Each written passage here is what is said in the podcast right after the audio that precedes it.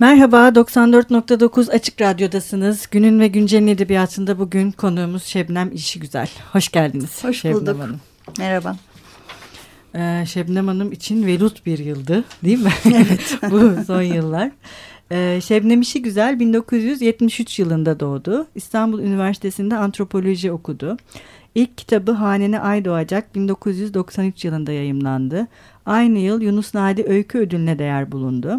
Sonra sırasıyla Öykümü Kim Anlatacak, Eski Dostum Kertenkele, ağırlıklı olarak Radikal 2'de yayınlanan yazılarını topladığı Neşeli Kadınlar arasında, Sarmaşık, Çöplük, Resmi Geçit, Kirpiklerimin Gölgesi, Venüs e, ve en son olarak da Ağaçtaki Kız ve Gözyaşı Konağı romanları hı hı. yayınlandı. Çocuklar için Annem Kargalar ve Beni yazdı. Hayatını yazarak sürdüren Şebnem İşi Güzel, Tamar ile Ararat'ın annesidir. Ne güzel. evet, en güzel tarafı da orası. en güzel tarafı o. Şebnem İşi Güzel ayrıca geçtiğimiz günlerde Gözyaşı Konağı ile Duygu Asena roman ödülünü kazandı. Bunu da biyografisine eklemiş olalım. Ee, ya şimdi sizin edebiyatınıza dair çok konuşulan şeyler hep var. Biz de maalesef bazı şeyleri burada sanırım tekrar edeceğiz. Umarım sizin için de çok büyük bir sıkıntı olmaz. Ama ben şeyi çok seviyorum sizin edebiyatınızda. Ee, bu ne bileyim aşkı, deliliği, evet işte ölümü anlatmak zaten yani sizin edebiyatınızda var ama bunu anlatırken her seferinde başka bir yol bulmaya çabalamanız. Yani bana en azından öyle geliyor. Evet biz her kitapta bunları okuyoruz ama her seferinde başka bir şey bulmaya çabalamanız. Bir de kadın bedeninin yani o bedenin e, sadece e, yani zarar verilirken, istismara uğrarken ya da kendini korumaya çalışırken sadece bir etten ibaret olmaması. Yani o bedenin her zaman bizim gözümüzün önünde ee, ya ben öyle hissediyorum Hı-hı. sizin kitaplarınızı okurken yani bir o beden şey Hı-hı. hani ne diyeyim e, aslında bize de ait olan Hı-hı. bir şey Hı-hı. ve bu bunu çok etkileyici buluyorum Hı-hı. kendi adıma ve o kadar ağır şeyler anlatırken e, be, o kadar ağır şeyler anlatırken hani beden bir taraftan şey de bir şey yazı gibi Hı-hı. yani yani yeniden kurulabilir Hı-hı. inşa edilebilir Hı-hı. yani o bedene ne olursa olsun o beden de kendisi olarak var olabilir gibi bir şey Hı-hı. düşünüyorum. Biraz böyle çok uzun oldu kusura bakmayın. Yani bunları siz e, kurgularken e, belirli şeyler kafanızda oluyor mu? Ya da bazı izlekler hep devam etsin, birbirini izlesin istiyor musunuz? E, ya da bazı şeyler karanlıkta kalsın, her şey çok aydınlık olmasın gibi bir takım şeyleri... E, düşünüyor Hı-hı. musunuz? Planlıyor Hı-hı. musunuz? Hı-hı. İsterseniz buradan başlayalım. Çok şey sordum. Çok güzel sordunuz. Teşekkür ederim. E, Valla her kitap aslında ayrı bir macera. E, ve ben de aslında çok uzun bir zaman olmasına rağmen yani Hanene Ay doğacak seneye 25 yaşında olacak. Hmm, evet. Ama hep böyle yeni bir şey yazıyormuşum duygusuyla oturuyorum masaya. O iyi bir his bir yandan da böyle tuhaf bir okur saflığımı da korudum. O da iyi bir his. Ama bir yazı tecrübesi elbette edindim. Onu yazarken bazen hissediyorum ama onu hep böyle bir kenara bırakmaya çalışıyorum. Söylemek istediğim şu aslında farkına varmadığım bir şey vardı ki çok basit bir şey. Yani bir anda şaşırmıştım. Editörüm Levent Cantek şey demişti. Ay senin bir sürü bölmen var yani. Hmm. Hepsi her kitap ayrı bir dünya. Ee, bunu o anda nedense aydınlığını fark ettim. Evet. Ee, o hoşuma gidiyor. Ama tabii ki beni ben yapan şeyler var hepsinin içinde. Bu da e, nasıl bakıyorum, nasıl anlatıyorum? Sizin o bedenle ilgili söylediğiniz ya da acıya, bazı e, sıkıntılı hislere yaklaşmak. E, buradaki durum mesafeyi koruyorum aynı bu aynı şey. E, orada yaptığım şey sanırım şu e, kahramanımı çok iyi tanıyorum yani biraz da ben oluyorum aslında. Ee, garip bir şekilde onun içine giriyorum o dünyayı. Zaten onu alamazsam o, o onunla kucaklaşamazsak olmuyor. Bir de çok derin bir hisle geliyor kitap. Böyle Faust'ta okumuştum. Evet bu demiştim. Ee, kendisine e, koleksiyoncunun nasıl geldiğini anlatıyordu. Hmm. Bir görüntü, hep bir görüntüyle e, geldiğini söylüyordu. Buna benzer bir şeyle geliyor. O çok güçlüyse o his zaten o kitabı oturtup yazdırıyor. Yoksa hakikaten kelime kelime bir dünya kuruyorsunuz. Yani onun altında kalmamak için bir şeye çok derinden bağlanmanız gerekiyor. O da bir hayat oluyor. Yani o kahramanların hayatı ve orada biraz aslında rolden role giren bir film yıldızı gibi bir şeye dönüşüyorsunuz. Evet. O bedenle ilişki, duygularla ilişki sanırım orada öyle kotarabiliyorum. Biraz şey de var sanki yani bu hayatın ağırlığı e, bu bedenlerde cisimleşiyormuş gibi. Hı hı. Çünkü beden hı hı. en çok bizim hı hı. hani acı çektiğimizi, hı hı. yaralandığımızı, hı hı. belki de başımıza hı hı. gelen şeyleri gösteren ve temsil eden bir şeye hı hı. de dönüşüyormuş gibi geliyor. Hani evet. en azından o sizin söylediğiniz hani bir görüntünün belirmesi. Hı. Bu sizin kitaplarınızda da bir görüntü her zaman beliriyor insanın hı hı. zihninde hı hı. ve e, bu e, çünkü beden de çok önemli hı hı. geliyor bana sizin evet. kitaplarınızda. Hı hı. Beden e, bütün bu e, maruz kalınan şeylerin hı hı. hem bir e, ne diyeyim yuvası hı hı. bir sembolü gibi. Biz bunu e, nasıl e, bunu her seferinde görmek zorundayız ya da zorundayız değilim de görüyoruz ve e, beden sadece aslında orada kadına ait bir şey olmaktan çıkıyor hı hı. böyle olduğunda hı hı. Yani o bir kadın bedeni değil aynı zamanda birçok şeyi temsil eden somut bir nesne ya da hı hı. bazen hani alegorinin somutlaşmış hali hı hı. gibi bir şeye de dönüşebiliyor. Hı hı. E, bu, bunu ben mesela çok şey buluyorum. E, bu noktada hani kadın hikayeleri anlatmak evet ama bunu böyle bir şeye dönüştürdüğünüzde çok cinsiyetsiz bir şeye de dönüşüyor aslında. Hı hı. Çünkü hı hı. evet e, orada form artık kendisinden hı hı. çok daha başka bir şeye gönderme yapmaya hı hı. başlıyor. Başka şeyleri de kendisinde taşımaya hı hı. başlıyor. E, o yüzden mesela o biraz önce söylediğiniz bölmeler ve e, bu e, bedenin toplumla kurduğu Hı-hı. ilişki ya da toplumun Hı-hı. o bedene Hı-hı.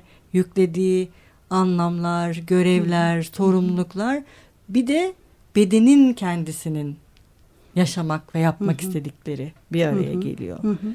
Ee, bunları mesela e, yaparken bir taraftan kurmacayla da çok uğraşıyorsunuz Hı-hı. gibi geliyor bana.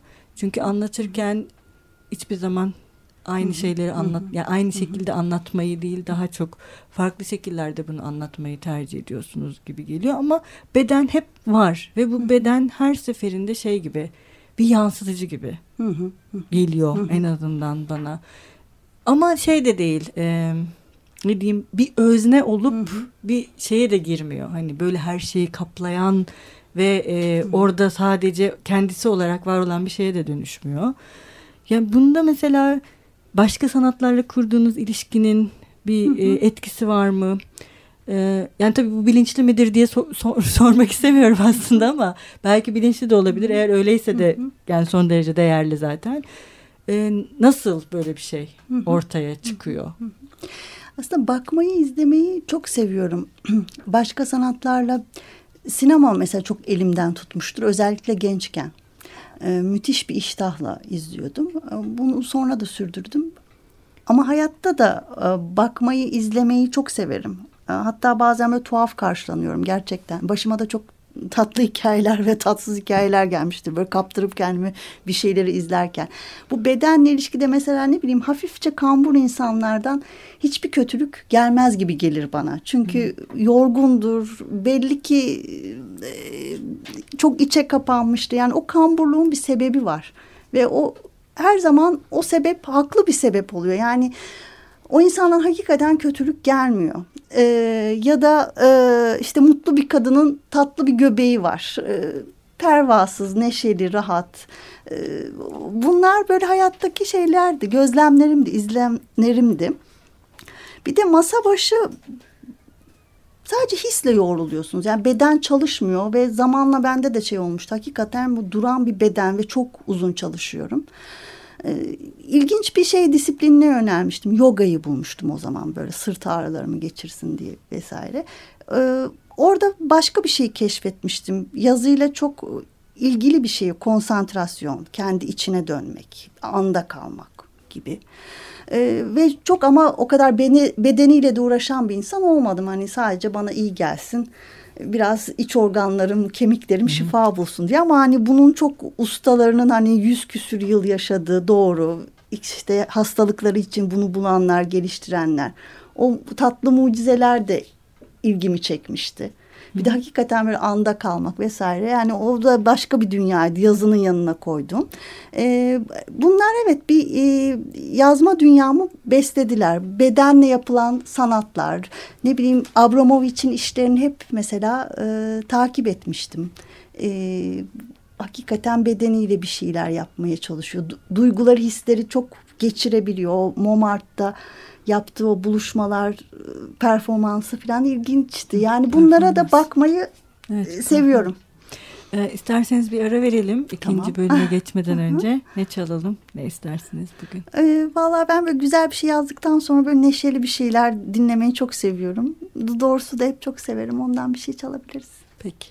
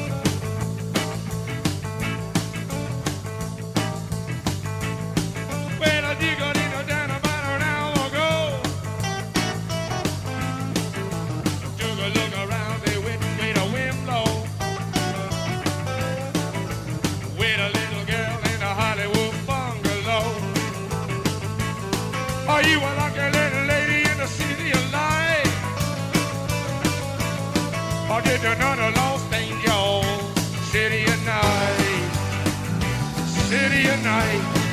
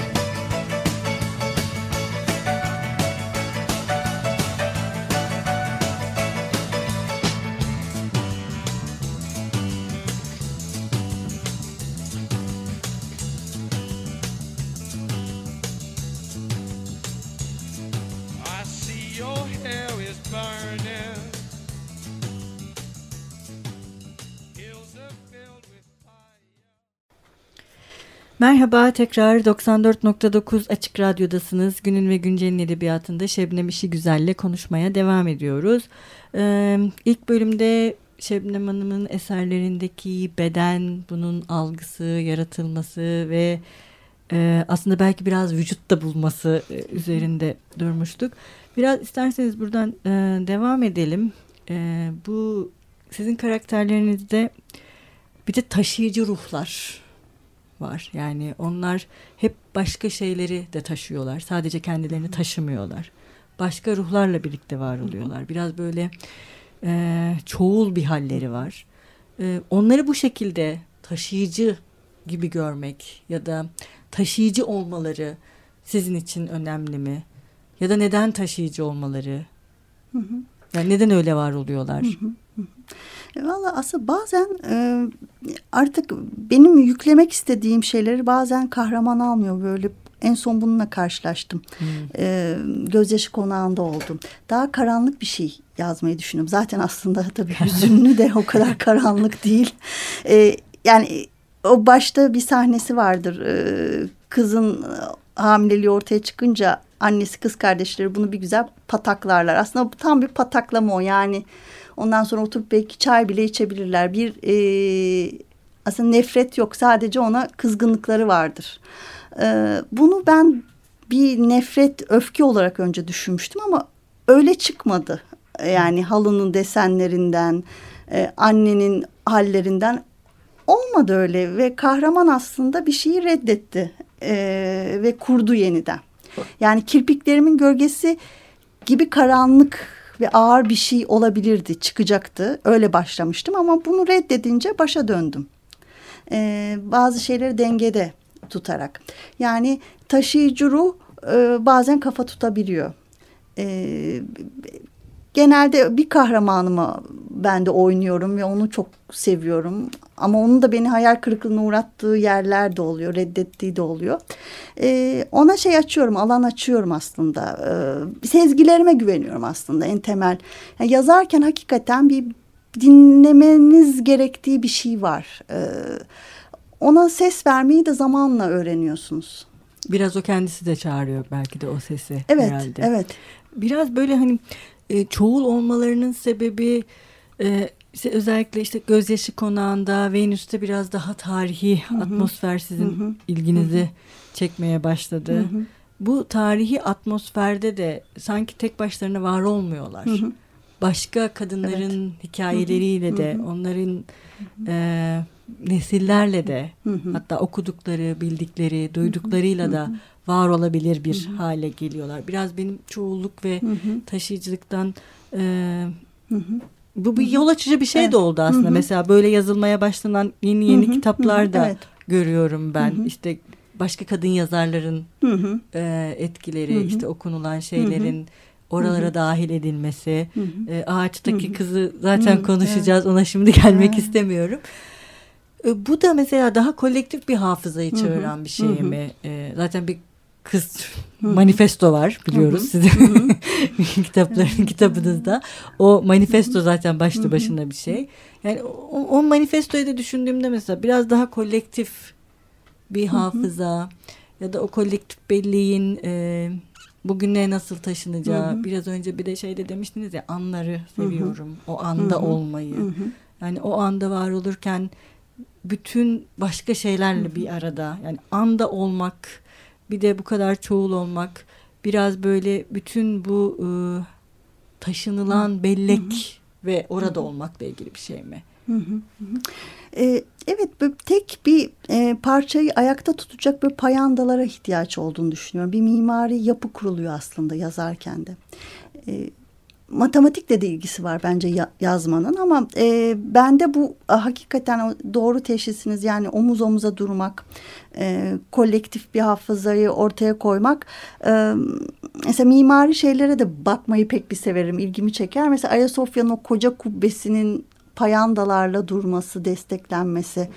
E, bir kahraman e, yalnız yola çıkıp sonuna kadar o tek başına gidemiyor. Yanındakiler bir şekilde işin içine giriyorlar. Yani e, gözyaşı konağında işte Bedriye'ydi bu yani. Evet. Oysa bir köle kadın evet. hikayesini anlatmayabilirdi ama girdi. Yani bu payandalarla desteklenerek daha kahraman aslında ayağa kalkıyor. O kubbe gibi daha görkemli bir hale geliyor. Hepsinin hikayesi birisinin hikayesi e, gibi oluyor. Evet. Venüs'te bunu yapmak çok hoşuma gitmişti. Evet. Bir kişinin hikayesi ama aslında hepsinin hikayesi ve bir hikayeyi aslında aynı şekilde ama başka türlü başka türlü nasıl anlatabiliriz? Ee, o hoşuma gidiyor. Çöplükte aslında bunun sizin çok doğru bir teşhis oldu bu. Ee, başka bir açıdan denemişim. Yani kitabı bir yere kadar kuruyorum, anlatıyorum. Sonra romanda adı geçenlerle bir söyleşi bölümü var ve orada aslında roman tekrar yazılıyor ve isteyene tekrar kendini okutuyor. Çünkü onlar bize çok başka şeyler söylüyorlar ve onların gözünden bir kere daha yani bir payandalar var yine bir ve bir yapıyı ayağa kaldırıyor. Bu hoşuma gidiyor bu yapı kurmaca. De çok e, şeyim bazen e, daldan dala atlayacak bir şeyim oluyor yazarken bu buna da hizmet ediyor bir sürü insanın hikayesini toplamak. Evet ama bu işte bir sürü insanın hikayesini toplarken kubbeyi görebilmek de önemli. Evet, evet. Söylediğiniz gibi. Altında da kalabiliriz. yani o kubbenin o kubbeyi e, kurarken e, yani bunun e, hiçbir şekilde şeye dönüşmemesi yani onların tek tek var olmaları da önemli bir şey çünkü. Tek tek kendi hikayeli zaten öykümü kim anlatacak diye, diye sizin yine yani tek tek hem kendi hikayelerini kuruyorlar hem de bütün o hikayeler e, işte Venüs'te ya da diğerlerinde de öyle bence. Yani tabii ilk dönemi biraz daha farklı ilk döneminiz. Sonrasında daha kolektif bir şeye dönüşüyor. Fakat iyileştirmiyor. Evet, evet. Daha yani, çok kaşıyor. Evet. evet. Yani şey anlamında on, gerçi kolektif bellek hangimizi iyileştirir Hı -hı. ya da öyle bir şey var mı? Hani o bu anda Hı -hı. olduğumuzda hala o hafıza bizi iyileştirmeye Hı -hı yetecek mi? Ya da hı hı. aslında daha mı hı hı. çok acı çekmemize hı hı. sebep olacak? Bir de belki de acı çekmemiz mi gerekiyor? Hı hı. Hani her hı hı. şey çok da güllük gülistanlık değil aslında. Hı hı. O kolektif hı hı. hafızada sadece işte başarılar, hı hı. İşte muvaffak olunmuş hı hı. şeylerden ibaret değil. Hı hı. Ve e, bunların e, temelde dişil bir dille hı hı. ve dişil unsurlarla anlatılması da onu ayrıca protest bir şeye de dönüştürüyor. Yani hı hı bunun bu şekilde ben bunu çok feministçe buluyorum ama buradaki feministçeyi yani şey gibi düşünmeyin bunun biliyorsunuz birçok dalda budaklı şeyi var yani bu protest bir tavır ama bu protest tavır aynı zamanda çok e, belki dişil demek daha doğru. Çok dişil bir tavır. Evet, yani, hikaye hikayeyi doğuruyor. Doğuruyor ve şey yani son derece tepkisel ve tepkisel olurken de e, tepkisel olmak meselesine de yeniden bakan bir şey. Bunu bağırarak değil, çağırarak değil ya da hayır böyle değil, böyle değil diyerek. Hani gerektiğinde susmayı da bilerek. O da bir e, şeye dönüşebiliyor. Protest bir şeye dönüşebiliyor. Biraz böyle hani bedenin bu kadar e, e, düşüncelerle ve kurmacayla işte sizin tabirinizde kubbe haline dönmesi ya da vücut bulması da biraz bununla da ilgili sanırım. Evet bir de e, aslında hikayeleri yani bir de maruz kalanın ağzından dinlemek ya da tanık olanın ağzından dinlemek aslında hep ters yüz ediyor. Ee, bunu biraz aslında çocukken keşfetmiştim. Böyle kadınlar bir ailede bir erkeği eleştiriyorlar. Yani daha doğrusu birisi bir derdini anlatıyor, bir evlilik derdini. Ee, ama böyle hani o koca yerden yere vuruluyor. O zaman şey demiştim acaba o da ne düşündü hani ne, neden küçücüktüm. Evet. Hani, acaba onun gözünden nasıl görünüyor? Şey demişlerdi aa yani hiç o yok şu an biz kendi hikayemizi konuşuyoruz. Küçüktüm susturmuşlardı ama oradaki o bakış onu e, bulmak önemli aslında. Ama bunu ben tabii ki e, kadınlar arasında yapıyorum. Yani hepsi birbirinin hikayesine el vererek evet. yürüyor. evet ilk programımızın sonuna geldik. Haftaya devam edeceğiz. Ee, biz e, belki biliyorsunuz e, sizin hem okurlarınız hem de dinleyicilerimiz için okuduğumuz bir bölümle veda ediyoruz. Hoşçakalın, görüşmek üzere. Sarhoş olup kıkır kıkır güldükleri o gece Şekina ve Zühre kızlar manifestosunu yazdılar. Şekina benim için satır satır hatırlamıştı o manifestoyu. Bir lekeyi çıkarmaktan çok daha zordur bir başkası olmak, bir başkasının yerine geçmek demişti ama önce. Sonra o tatlı, korkusuz, hayat dolu, pervasız ama yine de hassas bir ruhun hissedebileceği biçimde hüzünlü ve dalgın şekin olup şakımıştı kızlar manifestosunu. Kızlar kambur durmamalı, kızlar kambur durup göğüslerini gizlememeli.'' Kızlar erkekler gibi etraflarına fıldır fıldır bakmalı, kızlar başını yerden kaldırmalı. Kızlar tıpkı erkekler gibi sesli konuşup herkesin içinde gülebilmeli. Kızlar erkekler gibi yemeklerini dışarıda yiyebilmeli. Kızlar sevdikleri ve kendi seçtikleri kocalarla evlenmeli. Kızlar ana babalarının sözlerini çiğneyebilmeli. Kızlar kanat takmış kuşlar gibi özgür olabilmeli. Kızlar istedikleri yere gidebilmeli. Kızlar istediklerini öpebilmeli. Kızlar erkeklerin yaptığı işleri yapabilmeli. Kızlar erkekler gibi çubuk tüttürebilmeli. Kızlar herkesin içinde kahve tütün içebilmeli. Kızlar tek başına yolda yürüyebilmeli. Kızlar baba sözü dinlemeden yaşayabilmeli. Kızlar beğendikleri bir erkeğe uzun uzun bakabilmeli. Kızlar içlerini yakana laf atabilmeli. Kızlar elini uzatıp erkeklere dokunabilmeli. Kızlar erkekler gibi okula gitmeli. Kızlar istemezse anne olmayabilmeli. Kızlar istemedikleri şeyi yapmamalı. Kızlar rüzgarlar gibi özgür olmalı. Kızlar kuşlar gibi daldan dala konmalı. Kızlar gecelerden korkmamalı. Kızlar inlerin cinlerin top oynadığı yerlerde korkusuzca durabilmeli. Kızlar isterlerse bacaklarını açmalı. Kızlar nehirlerde, denizlerde erkekler gibi yüzebilmeli. Kızlar gezebilmeli. Kızlar eteklerini savurup gülebilmeli. Kızlar isterlerse evlerinin kadını olmalı. Kızlar isterlerse ne yiyeceğini düşünmemeli. Kızlar dünyanın ta kendisidir. Kızlar dünya gibi fır fır dönebilmeli.